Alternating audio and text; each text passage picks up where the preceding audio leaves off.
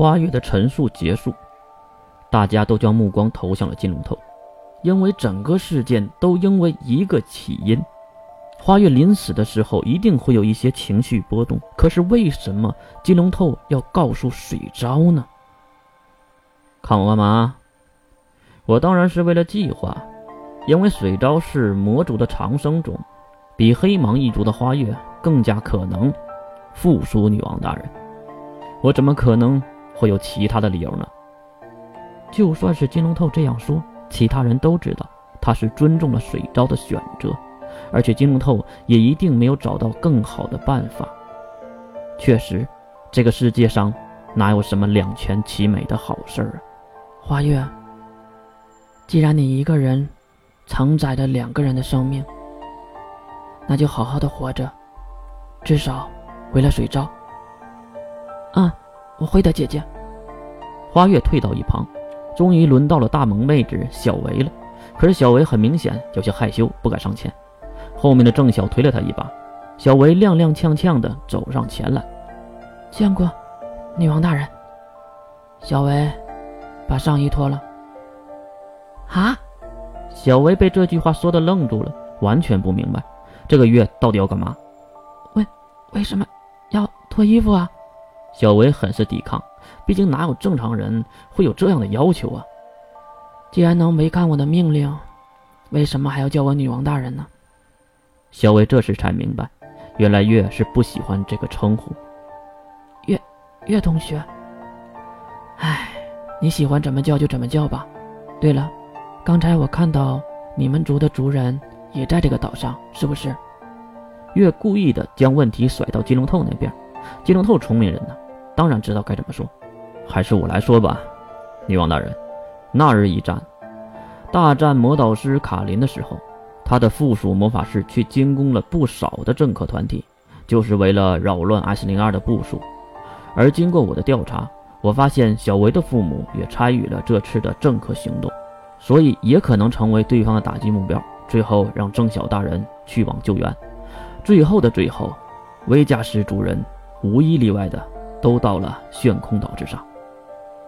这段话结束，越发现金龙头撒谎的技术是越来越差了。其实啊，就是金龙头故意这样说的，因为郑晓怎么可能会因为救一些普通人而离开月的身边呢？很明显，这是月让他去的。啊，金龙头这事做得很好，当然，郑晓哥哥也很棒。郑晓在一旁耸耸肩，因为他最清楚是谁让自己去的。看我干嘛？月的目光划过角落中的赤发少年，不错。就是魔王雪谷，多谢你一直以来的。雪谷急忙摆手：“哎，别和我来这一套。我为什么会在这里，你们谁都清楚。确实，雪谷就是司马昭之心，路人皆知了。他就是奔着月来的。”月站起身，走到雪谷身边，轻轻地靠在了他的身上，当然是故意给雪谷发着福利。再怎么说，人家一个魔王跟着你东奔西跑，指哪打哪的。喂，你干什么呢？月还以为阻止自己的是郑晓，没想到的竟然是水兵。水兵一把将月拉到自己的怀抱里，瞪了一眼一旁的雪谷。雪谷哪受得了这种眼神，马上瞪了回去。小鬼，你是不是哪根筋搭错了？水兵当然不惧怕他，哼，就凭你。还想泡月？再回炉深造几回，再试试吧。哎呦，你这个蓝色的家伙还真敢说话呀！水兵放开月，冲上前来，和雪谷四目相对。怎么了？你这个红色的东西，我有什么不敢说的？而月在一旁看向郑晓，实在没搞懂为什么郑晓没出声。好了，你们两个别闹了。估计大家都是在等我苏醒。来说说水招之死吧。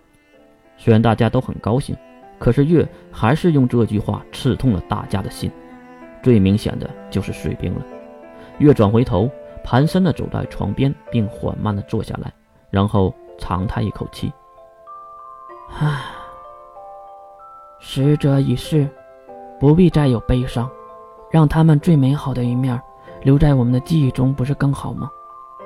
至于苏醒计划……”是我让金龙头不要说的，因为我要是醒不来，我就不打算说这个事儿了。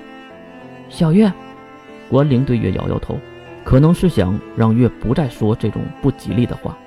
月微微一笑，看着这些为自己着想的人们，他很欣慰。既然我醒了，我就告诉你们，整个坐标计划的全部内容。赌博如果失去了以小博大的前提，那就不叫赌博，而叫买卖。